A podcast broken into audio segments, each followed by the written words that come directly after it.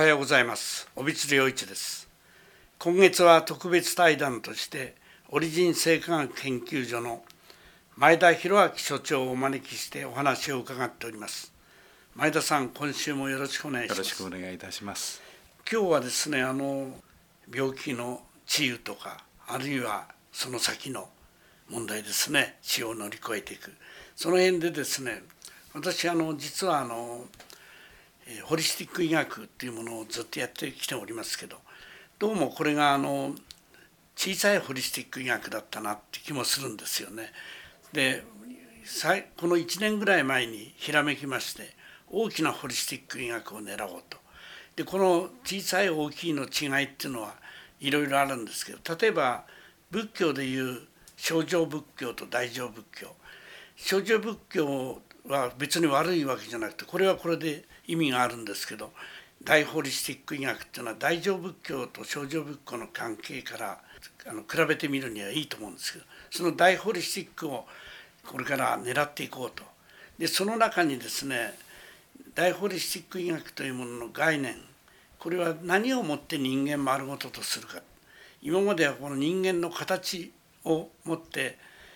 体心命を丸ごととして捉えてたんです。そうじゃないんだと人間というのはやっぱりこの大いなる虚空の中の存在で命はその体に備わってるだけじゃなくて虚空いっぱいにどの人の命も広がっていく。その広がった命を対象にしなきゃいけないんだっていうことで大ホリスティックを提唱し始めたんですけどその一つの表れがですね私がこれまでやってきたホリスティック医学は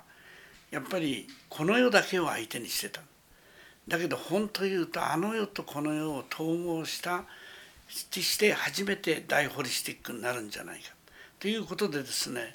生と死の統合っていうことがですね一つ大きなテーマになってきまして生きながらにして生と死を統合してあの世に旅立っていくっていうことが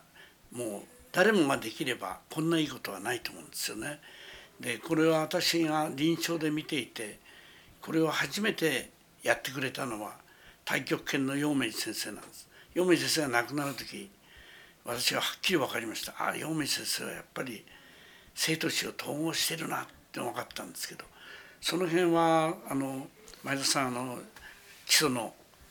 科学者としてどうでしょうそうですね、あのなかなかその生命力そのものは難しいことでありまして、その生と死のこの統合というような、えー、どういうふうに考えていいかよよくわからないんですけれどもただあの栄養状態を見て、まあ、あのこれはあの私はもう、まあ、高齢の方々を対象にということで考えておりますけれどもやはり徐々に徐々に生命力が下がっていって、えーあのまあ、いずれあの死を迎えるわけですけども健康な状態で死を迎えられるというのはやはりその生きてる状態の中で栄養状態がずっといいように頼まれるてで徐々に徐々に徐々に下がっていくというようなことでこれは、まあ、だからあの老化していくことがあの決して悪いことでは私はないような気がしてそれはやはり死に向かっていくやはりステップといいますか助走のような感じじゃないのかなというふうに思うんです。それを助走をちゃんとした助走をしていくことによってちゃんとした死を迎えられるだろうなということであのその辺りをのやっていくためにはやはりいい栄養状態を保っておいてえでじわりじわりといくというようなことが大事なのかなというふうに思っております。えー、認知症があの関と同じぐらい話題になってますけど今ね。だけどやっぱり認知症も人間丸ごとの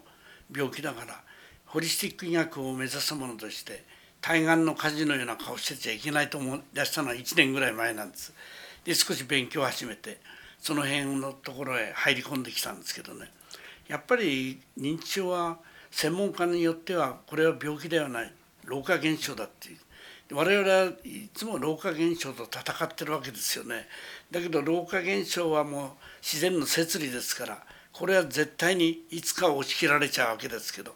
でもそこをね楽しくね抵抗しながら最後は潰されるんですけど。その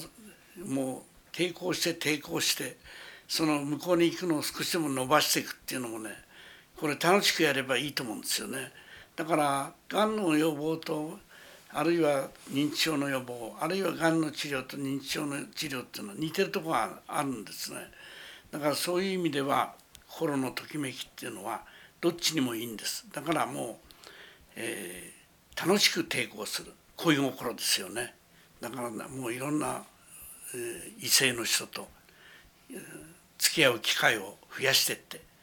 酒を飲んでそして、えー、大いにその腹の底を割ってね、話し合ってで最後にはハグをして別れる。こういうことをね年中やってる。っていうのが私は一番いいことだと思う。で楽しく抵抗してるんですこれは。いつか押しまくられるんだけど。だけどそれはもうしょうがないんで。だからどっちみち押しまくられて倒されて向こうに行くんだけどもう最後まで抵抗して楽しくしてた方がいいだろうと。それをあのがんの患者さんにも話してるんですけどね。でそれに加えてやっぱり食べて美味しいものを食べるっていうのはですねこれもときめきなんですね、ね、もうそれはあの死ぬ間際までですね、うん、美味しい食べたいものを食べるというのも、うん、これも非常に大事なことではなかろうかなというふうに思います、本当です。美味しいものを食べる。私もそうなんですけどね。この辺で終わりにしたいと思います。どうもありがとうございました。で今月は特別対談としてオリジン生化学研究所の前田博明所長にお越しいただき対談をしてまいりましたが来月は株式会社シーボンの犬塚正弘会長をお招きしてお話を伺います、えー、そういうことでまた来週お会いしたいと思います。ありがとうございました。